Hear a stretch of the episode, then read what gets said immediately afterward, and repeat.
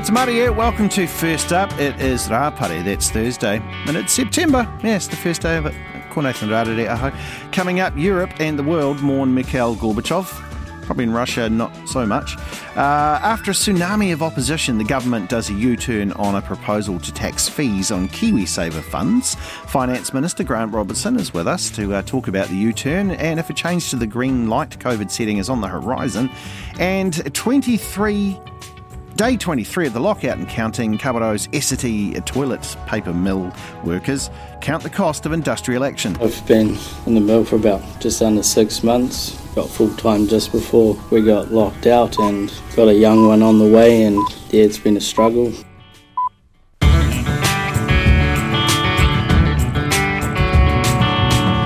Kia ora koutou. Welcome to Thursday's First Up. We begin this morning in the UK. Just before we came to air, I spoke with our UK correspondent, Ali J. Atamarie, Nathan. Okay, so tell me this. For the first time ever, the Queen won't be in London to appoint uh, the new Prime Minister. Tell us, where is this going to take place? So this is going to take place in Balmoral up in Scotland. And I mean, we don't want to go too far into the leadership contest again. We'll save that for next week because it's much of the same at the moment, except for the fact that it's been announced today that the new Prime Minister will have to make that journey up to Balmoral for a meeting with the Queen. Um, so this was announced by the Palace. It's been confirmed by um, Downing Street as well. Boris Johnson will also have to travel up to the Queen's Scotland home as he steps down next week. And then either Rishi Sunak or Liz Truss will have to head up too.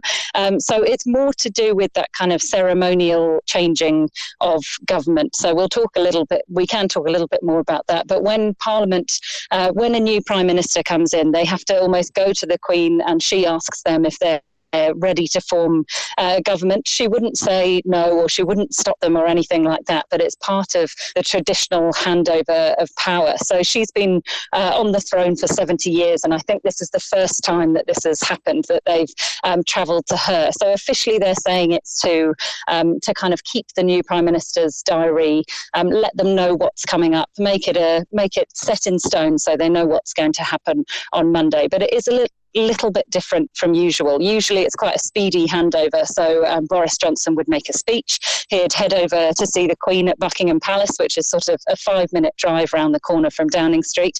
And then their successor would do the same as well, that same journey round Downing Street to Buckingham Palace.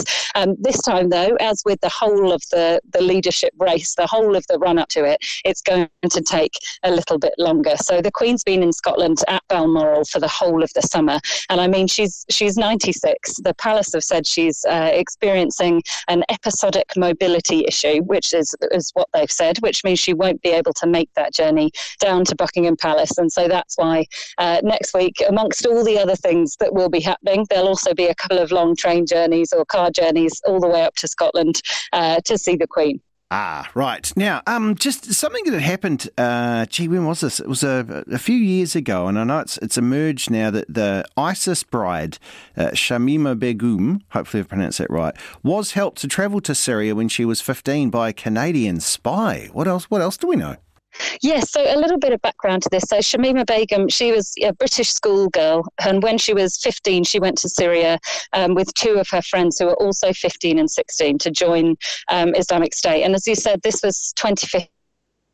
2015, it was a huge story, and it still is a huge story and very um, contentious. So in 2019, uh, in northern Syria, she was found by a, a, British journalist, and in that same year, tried to return to the UK. There was uh, a big court case here, a big debate about how the, the UK should be dealing with um, returning extremists, and also, I mean, it's still an ongoing case. There's lots of talk about citizenship as well. So the uh, Supreme Court ruled she'd be stripped of British citizenship, and she and she was. And so she's now 22. She's still in Syria and still asking to be allowed to return to fight her case in the UK. The British government have said she won't be allowed. They've said she doesn't have citizenship, and because of this new this new stuff that's coming to light, her her lawyers are challenging this removal of her citizenship and saying she's a, a trafficking victim. So that's a, a, bit of the background. And then the news today, though, is uh, it's a BBC story and it's a part of a, a documentary that's coming out today as well, which is talking about how she was able to enter Syria in the first place. And they're saying she was smuggled into Syria, as you said, by a Canadian intelligence uh, agent. So this this was a man who was smuggling people into Syria with the um, with the idea of joining Islamic State at the time, and he was also giving intelligence about uh, Islamic State and details of the people he was smuggling. So they say photos, um, videos, information to Canadian intelligence agencies. Um, there's also part of it too saying that he applied for Canadian citizenship, and he said that um, he was doing this, he was passing on this information with the idea that that would um, be part of it. So that's the that's what's come out today. That's the new part of this, and we're going to have to see how that unfolds in the courts. Yeah, that's our correspondent in the UK, Ellie J. It's 10 past five. You're listening to First Up here at RNZ National with me, Nathan Rarere. Always keen for your feedback. So we've got uh, a lot of uh, emails going around. We've got messages up at work. It is uh, Random Acts of Kindness Week. So I want to know what's um, what, what's the, the, the, latest bit of kindness that's happened to you, or that you've seen, or that you've thought, oh, that was nice. Um, yeah, just wondering, wondering if you got that there as well, or have you done something as well? And I suppose it's one of those. Once you've done it, it's a bit like you know, celebrities with charity. Hey, I don't like to talk about it. But if there's been some kindness come your way, or you've uh, sent some out into the world, let us know about it. Two one zero one, or email us first up at rnz.co.nz. Yeah, the uh, the world is remembering Mikhail uh, Gorbachev, who died yesterday at the age of 91. Gorbachev, of course, the last leader of the Soviet Union and the man seen as responsible for ending the Cold War. The BBC's Steve Rosenberg looks back at Mr. Gorbachev's life. The world had never seen anyone quite like Mikhail Gorbachev, a Soviet leader who actually smiled and who achieved almost pop star status in the West for ending the Cold War. Before he came along, Soviet leaders didn't tend to stick around long. With Kremlin old timers coming and going in quick succession, the USSR was looking more like a cemetery than a superpower. But in 1985, the youthful Gorbachev took charge and tried to reinvigorate the Soviet Union with perestroika. At home, there were Western style walkabouts.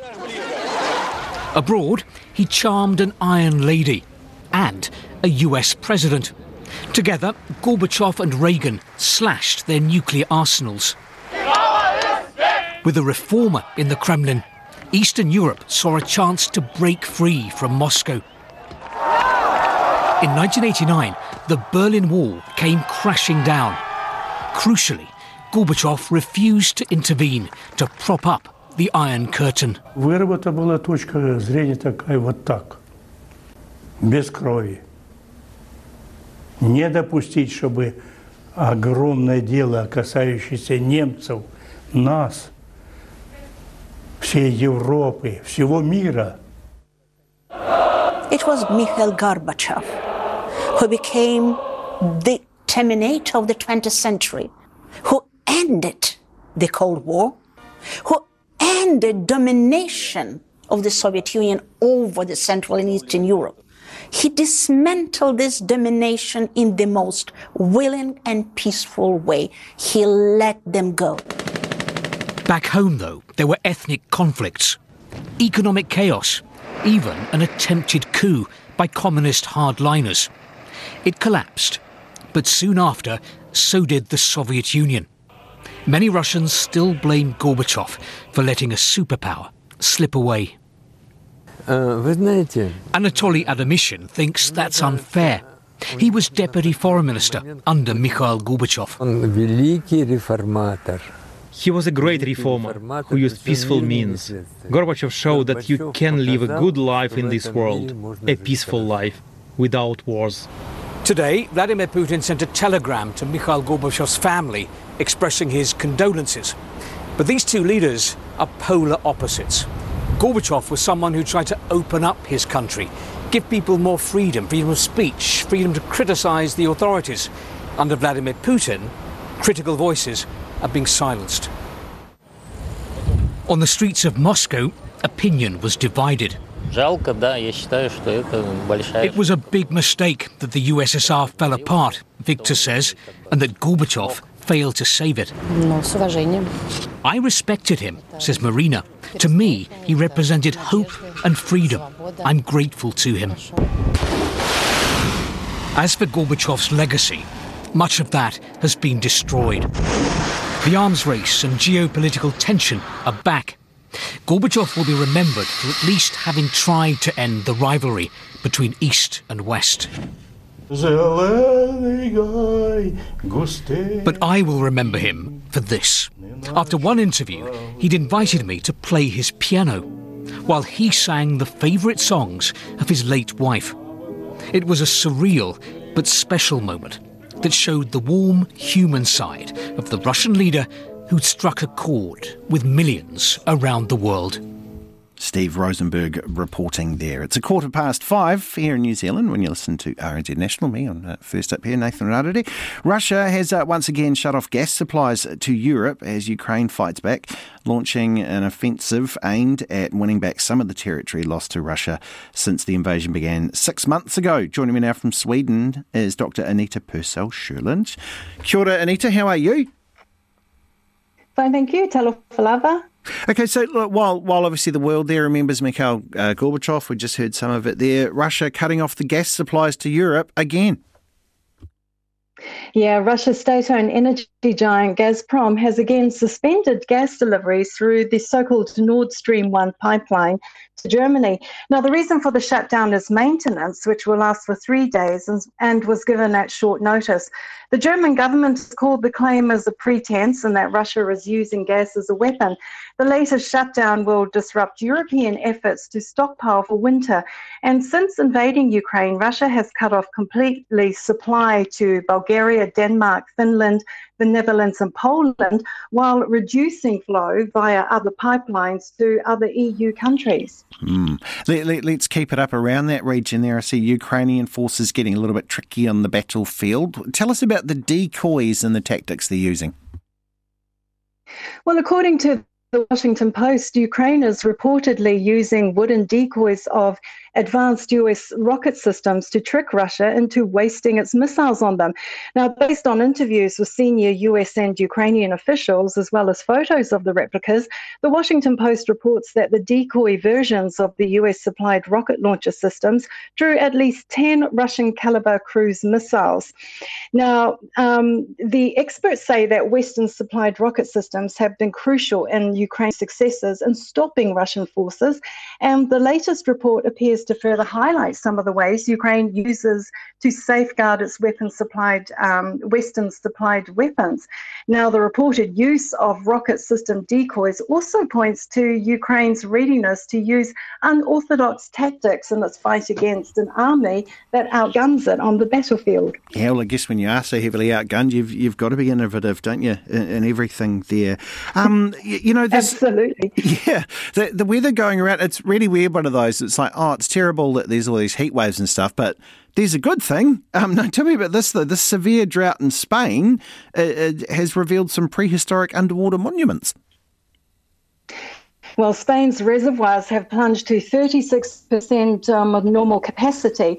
But in the Extremadura region, the receding waters of Valdecañas Reservoir has revealed a prehistoric stone circle dubbed the Spanish Stonehenge. Now, it's a circle of dozens of megalithic stones and is believed to date back to 5000 BC. It was discovered in 1926, but the area was flooded in 1963 when the reservoir was built. In the northeastern region of Catalonia, the receding waters have exposed the ruins of an 11th century church and the usually submerged village of Sant Roma de Sau, which was flooded in the 1960s when a dam was built nearby. Yeah. Hey, um, I've I've been uh, watching uh, videos. Some friends sent from some from Canada about a month ago of the horrific sized hailstones just smashing a car and its windows and all that. So, Anita, I, I thought something horrible might happen, and I see a terrible story here in Spain. A toddler has died after being hit by a giant hailstone. Yeah, she she died after being struck on the head, um, which caused havoc in uh, Catalonia in northeastern Spain. They were basically fist sized hailstones up to 10 centimeters in diameter, and it rained down on um, Catalonia on Tuesday, particularly in an area around the village of La Bisbal d'Empordà. Around 50 other people suffered broken bones and bruisings from the large hailstones. And according to Spain's meteorological agency Meteocat, the hailstones were the biggest recorded in two decades in Catalonia, and parts of Catalonia remained on storm alert overnight. Oh, it's horrible, horrible story. And finally, uh, tell us about this Green MP in France who's um, in a bit of a pickle for barbecue bashing. Yes, Sandrine Rousseau is the leading figure in France's Green Party and is the self declared ecofeminist. Now, in order to draw attention to the impact of meat eating on climate change, she said that the country needed to change mentally to the point where eating steak cooked on a barbecue is not a symbol of virility. Now, the 50 year old former academic said men ate twice as much red meat as women in the country, and her statements drew criticism from other politicians telling her to stop de- deconstructing French men or that men eating more meat than women is nature and not virilism. One far right lawmaker called Julien Odoul said he will continue his Cro Magnon diet based on French meat in reference to carnivorous cave dwelling early humans found in southwest France. It's a good name for a restaurant, Cro Magnon. Love it. Uh, thank you very much, Dr. Anita Purcell Sherland, who joins us every week out of Sweden.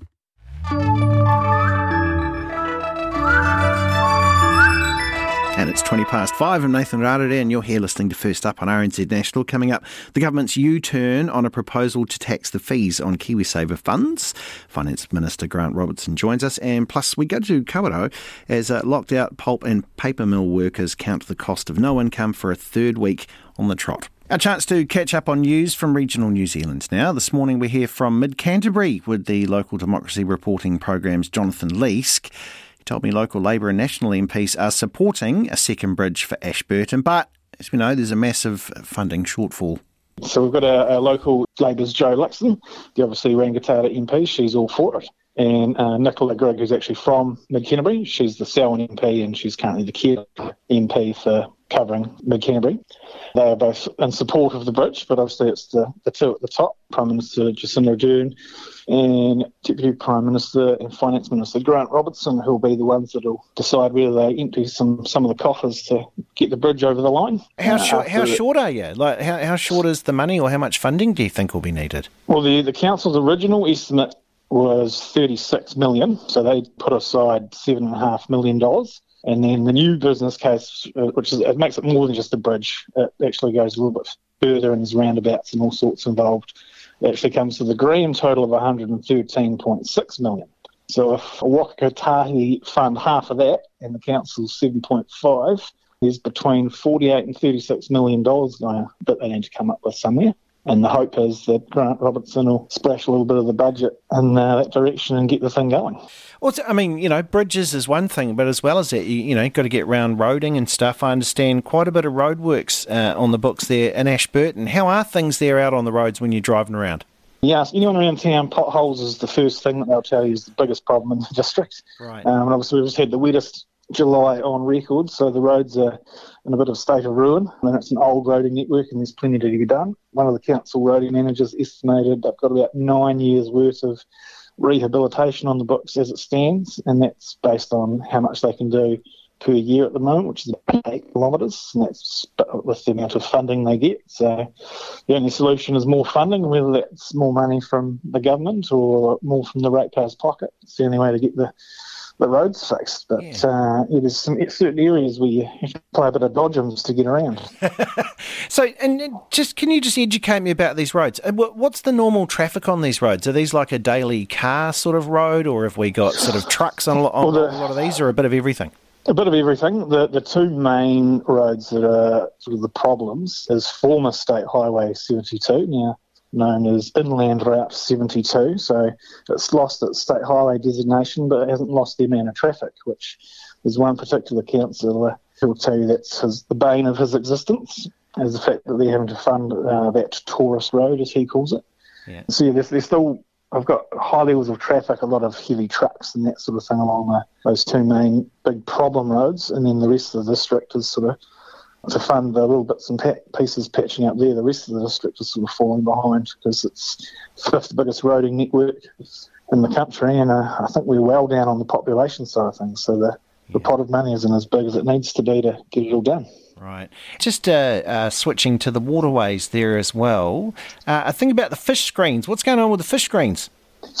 Well, fish screens are there to keep the, the fish obviously out of the, the stock water channels in the district, and the, the council sort of signalled their intention that they're sort of redundant assets now. Apart from there's a few they're going to try and keep open for their uh, ecological benefit, but most of them are no longer required because obviously irrigation schemes uh, use uh, they suck it up from the, the groundwater, and it's a lot more beneficial than having open water races. So ECAN and to get the consent for those stock water races, they needed to put fish screens in back in 2015. So they were sort of in, in conversation for a few years saying, oh, we're, we're going to close them, we're going to close them, we're going to close them. And ECAN finally had enough and said, we'll make a decision or we'll uh, slap you with a big infringement. um, yeah, well, I can see there's, there's plenty happening there, down there as well. As I was reading through, I saw a familiar name. Uh, this might be a little bit cheeky to ask, but I know that Hamish Riach ran the Crusaders really well. You can't lend him to the country to just sort out New Zealand rugby at the moment, could you? And we'll, we'll fix a few pot- potholes? No, we're quite happy with him uh, steering the council ship. He's, he's doing a stellar job there. Hmm.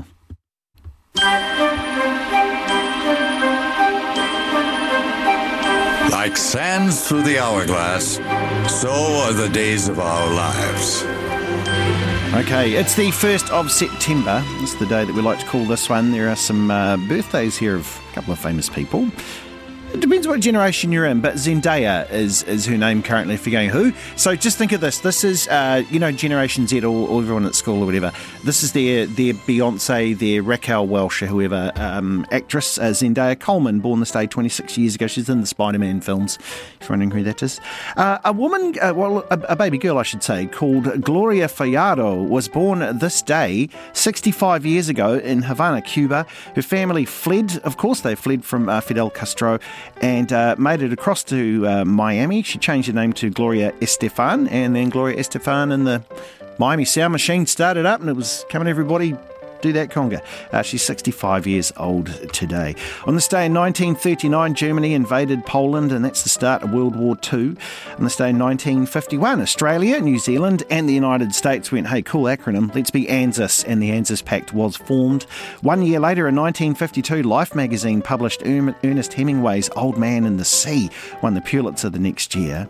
And in 1987, I remember this being a, lot in the news when I was a teenager, uh, Lorraine Cohen was sentenced to death by a Malaysian judge for heroin trafficking. And of course, on appeal, her sentence was commuted to life imprisonment.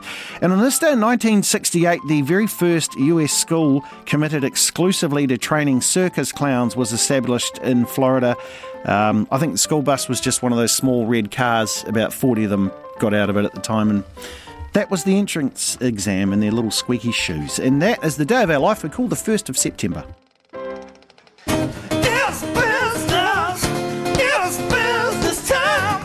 Trying to say. You're trying to say, let's get down to business. It's business time. It's business. It's business time. And joining us from our business team is Mr. Giles Beckford. Kia ora, Giles. Kia ora to you, Nathan. Hey, Giles, I was just thinking yesterday that the KiwiSaver uh, fees, GST, sort of I, I, imagine it's a small furore because it lasted about half a day. And I saw lots of headlines about, you know, cash grabs and, and that. And nowhere did I see, you know, like, about how much money would that be each year on like an average KiwiSaver fund? Well, I've done some back of the envelope calculations, and this is based on. Uh, figures in the most recent Morningstar survey of KiwiSaver funds.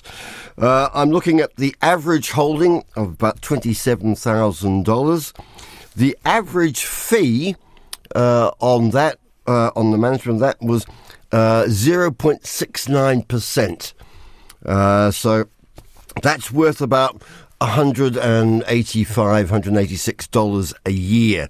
Um, add on top of that, perhaps another $20 for the membership fee uh, of your KiwiSaver fund. So, uh, all up, take 15% GST on that and it's worth about $28 a year on the average fee with the average um, uh, holding. You know, the more aggressive that your fund is, uh, the more active the management that your fund might be, um, the fees are usually higher. Um, so you might end up paying perhaps 40 bucks a year in GST. That's now, of course, you've got to then think, well, you know, in 10, 15, 20 years' time, who's to know, you know, the balances will be bigger, hmm. the fees may be bigger as well. But um, it seemed to be uh, a lot of hassle uh, for um, perhaps not a hell of a lot of money in, in the short term at least. Um, no. But, you know, the political egg on face um, was more than enough to uh, scare the hell and have a, the uh, decision reversed. Gone by lunchtime, I think it was. As, yeah, uh, yeah. And I was joking with Corin in the studio uh, yesterday morning, and we were each betting about when the policy would be uh, thrown out the window. and I, I think he wins by about 15 minutes. He got you there. I was thinking, I thought it was thousands. Okay, so 28. All right. Hey, um, now this is interesting. House prices uh, becoming affordable at the fastest rate in the last 12 years, or sliding, well, sliding depending on where you live. Depending you know, on where you live and how much money you've got, and if you can get a, uh, a mortgage. Latest numbers from CoreLogic, and these are probably the most authoritative numbers uh, that we can base on, show that uh, house prices have fallen about three and a half percent in the past three months. That's starting to get to uh, the fastest rate seen since August 2008, which is when the global financial crisis started to overwhelm us. And that's when annual values would, went down more than 4%. The saving grace on this one, of course, is that a lot of it's on paper. Um, people have got jobs, uh, and so they're servicing their mortgages. We've had out this morning as well at the same time uh, the latest credit report from the uh, credit reporting agency Centrix, and they're showing that people they may be falling a bit behind on car loans and the buy now, pay later uh, liabilities, but mortgage arrears, uh, they are rock bottom. So people clearly with jobs prioritising where they're spending uh, and being pretty savvy about it. So, you know, a lot of these numbers are on paper. You know, it doesn't matter if you're not selling your house. Mm. In the meantime, if you are b- buying, it may be that you know this is working to your advantage if you're getting those um, that mortgage finance. Um, so we'll wait and see. But you know, as I say, there's a lot of a lot of numbers, and it's very easy to scaremonger about this, and it's very easy to over uh, right what the actual effect of the housing downturn is. But if people feel less uh, wealthy, the view is generally that they pull their spending in, so there are flow on effects down the economy. Yeah, wonderful. Thank you very much, uh, Giles Beckford, who did some maths on the run for me this morning. Thank you very much. You can hear more from the business team today on Morning Report at 10 to 7. If you're shopping your New Zealand dollar about, you can buy the following 61.35 US cents, 89.36 Australian cents, ooh, a bit of a drop for the euro, 60.95 euro cents, uh, 52.67 British pence, 4.22 yuan, 85.08 Japanese yen. And if you are heading to Mr. Gorbachev's funeral in Moscow, your New Zealand dollar buys you 30 36.97 Russian rubles. It is 25 to 6. And normally, when you think of India and Pakistan, the first thing that comes to mind is rivalry, but they say nothing brings people together like a tragedy. Uh, with one third of Pakistan submerged underwater and 33 million people impacted by the catastrophic floods, the Sikh community of New Zealand has joined hands with Pakistani diaspora uh, to help raise relief funds. Daljit Singh is a spokesperson for major Sikh temples in Aotearoa. He told me why they came up with the idea of a flood fundraiser this weekend. Look, if there is anything happened in anywhere in the world, we always come forward to assist. And um, we just know, knowing that during the last weekend, that the flood have caused lots of stress in Pakistan, where 1,100 pupils already been killed and uh, nearly 33 millions are impacted with the flood.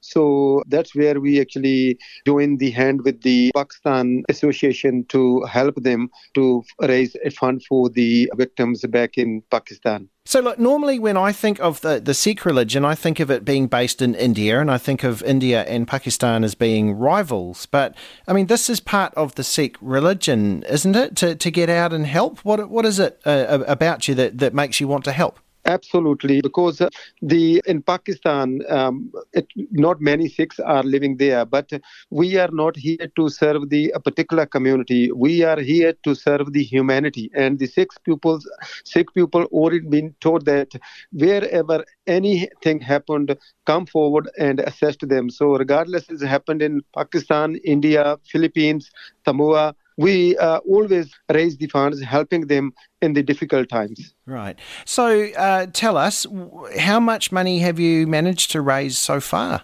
Uh, the appeal will start actually from tomorrow onwards. We haven't actually put the appeal yet, but so far, just the uh, few members already uh, have raised nearly $3,000 uh, with us. And uh, we know by this Sunday that we are pretty sure it, it's going to be big fundraising for uh, pupils are in need. Okay, so tell us about this fundraising function. Yes, um, the while the Pakistan Association doing actually their own, the Sikh community actually also opening their own accounts to uh, raise the funds, and then we will give it to the uh, pupils um, uh, for the Pakistan associations to help them back in Pakistan. So uh, we just joined the other communities to helping Pakistan brothers sisters, Pakistani so, brothers sisters. Yeah. So, so what happens at, at the fundraiser?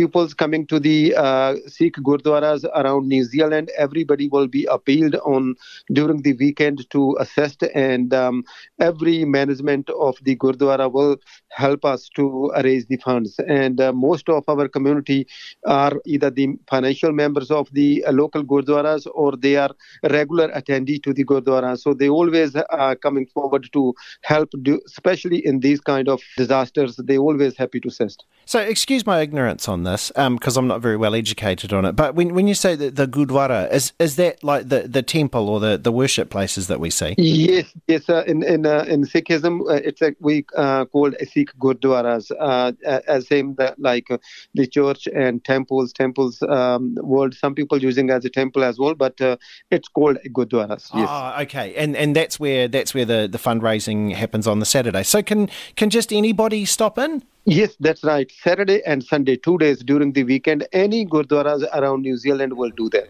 That was Daljit Singh.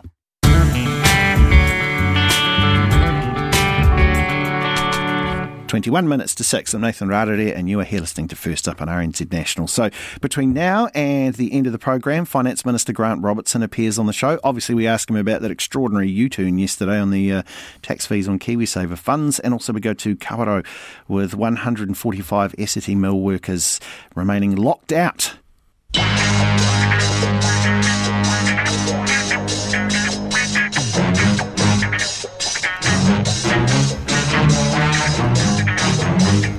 20 degrees in Christchurch today, and as the morning report team of Wellington called that all last summer, a heatwave.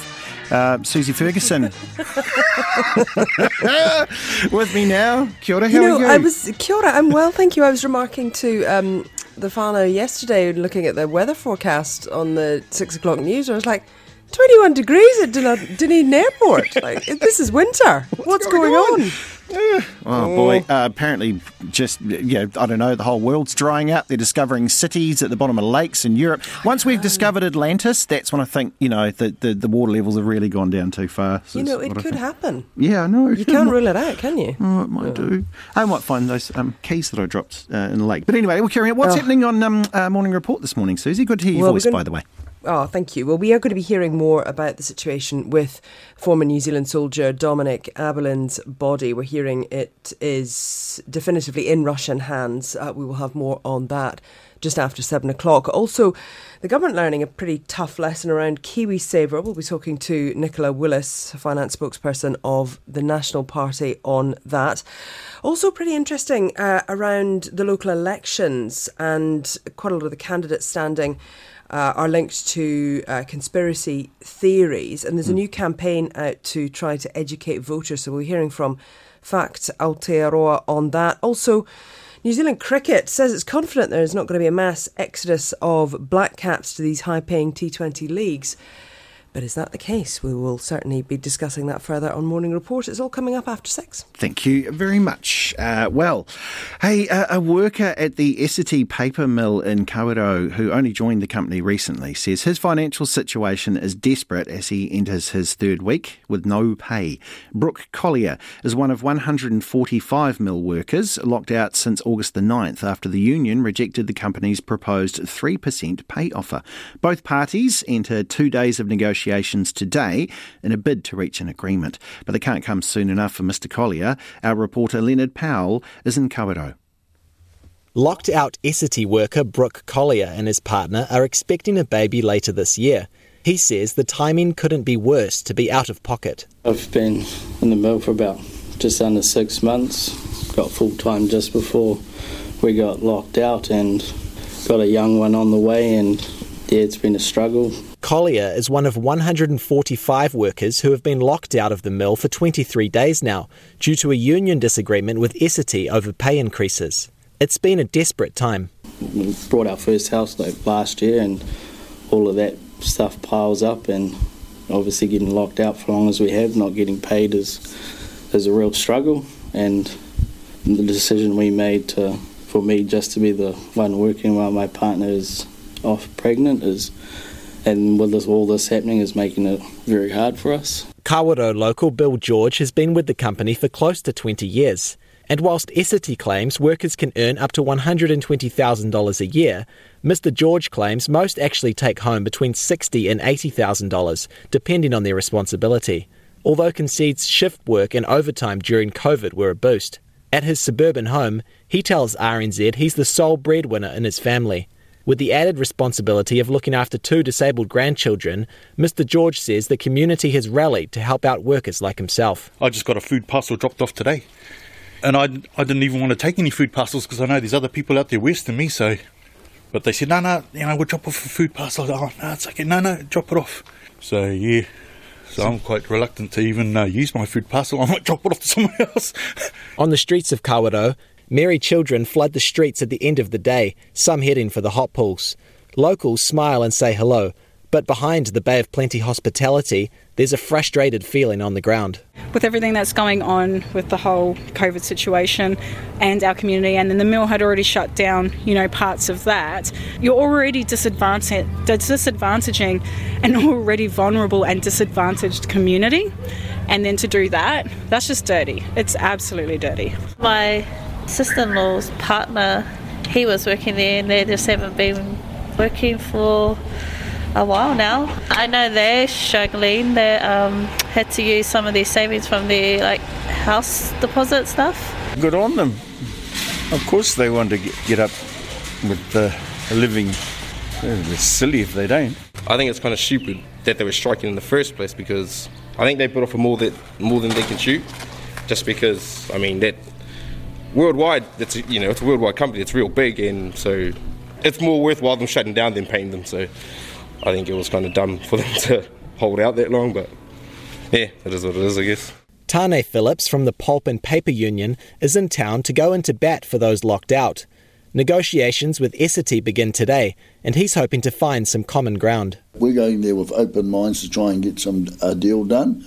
Uh, we hope that the company are coming with the same mindset that after a couple of days we walk away with a deal that's accepted, acceptable to both parties. This worker, who asked to remain unnamed, has worked at the mill for 38 years. He's one of a small crew still at work maintaining the facility, though paper production has come to a halt. He says in situations like these, no one comes out on top. No one's going to win, but they need to get back and start negotiating because the longer they leave it, the more both sides lose.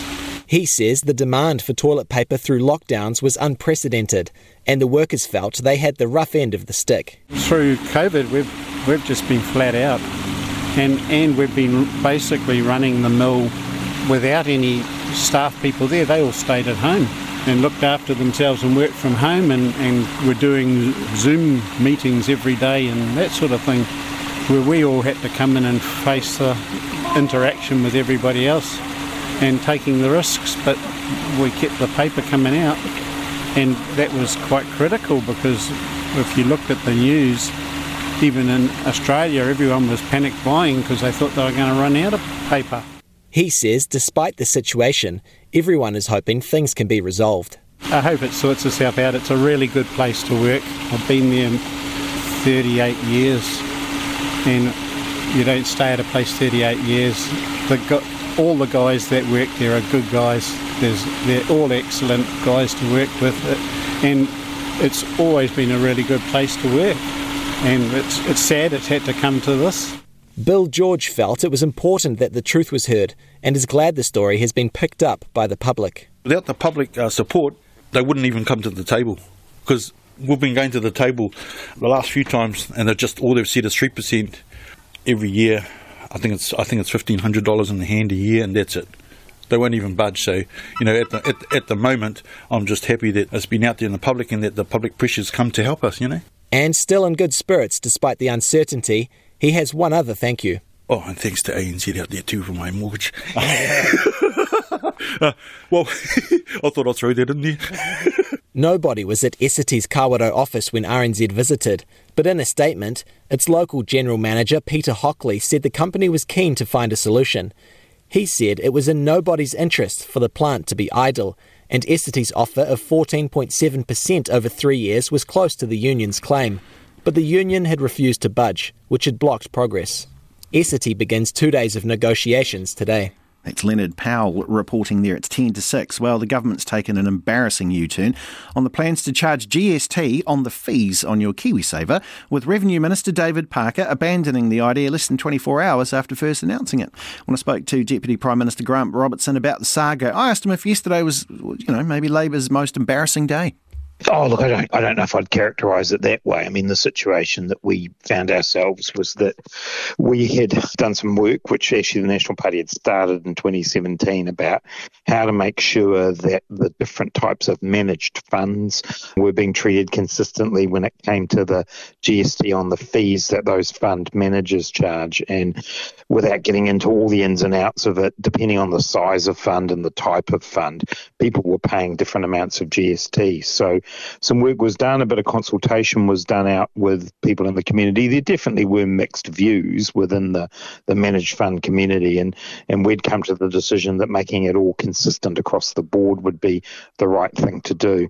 Obviously, what happened was that firstly, some of the smaller fund managers who had been quite supportive of us moving to a different regime weren't continuing their support. And it was starting to become clear that people were seeing this as somehow or other undermining their KiwiSaver. And that is absolutely not what we wanted. You know, we wanted to make sure that people continue to have really high levels of confidence in KiwiSaver. We're very proud of it. You know, Labor started it. We've continued to support KiwiSaver. So when we looked at all of those things and put them together, we just felt that it was time to take away any doubt there for anybody and decide not to go ahead with that policy. It was part of a wider tax bill, which obviously we will get back to the other elements of, but not that one. So when the Revenue Minister David Parker is talking about that he's going to, you know, put this forward, I imagine he checks it with all of you. Did no one foresee this kind of reaction, or did no one say, "Hang on, that's a bad idea"? Yeah, look, I mean, obviously it's a piece of policy work, and therefore a number of us have been involved in it, and then it goes to Cabinet, and Cabinet looks at it and makes its decision. It was among a number of other matters, but that's not to say that we didn't discuss it. I guess what we were trying to do was do the right thing in terms of levelling the playing field among the different providers. It would also be fair to say that what we're talking about here are the, are the fees that are charged by providers, and we've been working quite hard to try to bring those fees down, and um, we obviously did a bit of work with the default KiwiSaver providers, where one of the things we were really looking for was a more reasonable um, fee structure. We'd rather that the level of fees people were paying was based on the sort of competitive advantage of it rather than around the question of, of tax. But you know, when we did this work, we knew that there were mixed views, but it would be fair to say that the reaction was swift from folk. People didn't like seeing anything that might affect their KiwiSaver, even if this wasn't a direct tax on their KiwiSaver. It really becomes a question then would all the providers automatically pass on the GST and fees on to people. There were mixed views again on that as well, but it's quite clear that it was starting to undermine confidence in a scheme that's really important to us. And so we decided not to go ahead with it. When you do a debrief, because, you know, uh, sports coaches, things like that, they do debriefs and stuff. You know, as you said, it was only a fee on the, you know, it was a, a, GST on the fees, but it was easily painted as a tax grab. I know that Nicola Willis will be feeling pretty happy about this because they're claiming a victory on this for make, for making you you backpedal.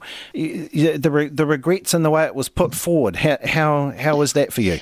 You know, as you say, we will always take a look at the way we do things. And I think, you know, it'd be fair to say that it, perhaps there could have been more done to explain the rationale and to say, you know, how this could work in terms of people's, you know, KiwiSavers and the fact that the, some of the things that ended up being said just weren't correct. But that's the kind of thing we can reflect on. But ultimately, the the reason for it was, frankly, good public policy. And as I say, the actual work on trying to get a more consistent GST treatment for managed funds started under National. We carried it on. There was con- public consultation, but ultimately, things like the management of an issue, yeah, sure, we always take a look at that, and I'm sure we'll we'll look at this and think perhaps there were some things we could have done to help frame up what it was. But look, in the end, we don't want people to have any doubt whatsoever about their KiwiSaver. It is important to many, many New Zealanders. We totally appreciate that, and, and that's why um, we've backed away from it. Let's talk about current funds. I know there's 145 mill workers in Kawerau who are, you know, they're in this strike action here with, with the Swedish-owned Essity, and now Essity's saying, no, we're going to sue you. What, what's, what is, or, or what will, or what can the government do to help resolve that industrial uh, dispute involving those 145 mill workers? Yeah, look, it is pretty hard in the sense that it's a dispute between workers and their employer, and the employer is not the government or even directly connected to the government in any way. And so it is hard, as as Michael Wood, the Workplace Relations Minister, has said this week. We just want people back at the table. Industrial relations come from people talking to each other, not from the kind of lockout approach that we're seeing at the moment. And so just urge everybody to get back to the table and have the discussions that are needed to make sure we can we can get everyone back to work. COVID numbers uh, are dropping, thank goodness. Do you think the country's ready to move to green in a couple of weeks? Well, what we're doing is what we said we'd do, which is get ourselves through winter and then do do a reassessment of our framework.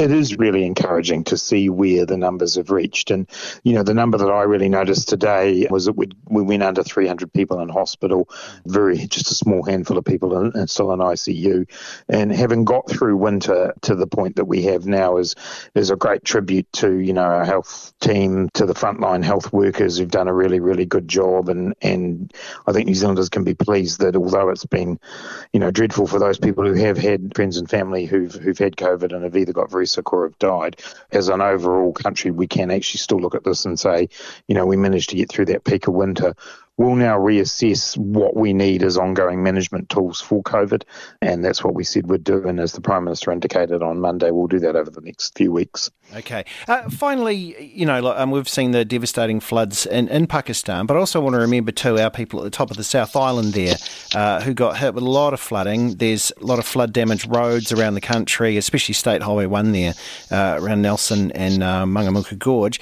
How, how much do, do you know how much will it cost to fix that, and what can we do to help? Look, uh, there there isn't a final total yet, and that's really reflective of just the scale of the damage in the region. And and we do know that it's extensive. Um, we're seeing some roads reopening now, particularly around state, some parts of State Highway 6, which is great. But this, as everyone in the region has indicated, is not a short term recovery. This is going to take a, a significant amount of time.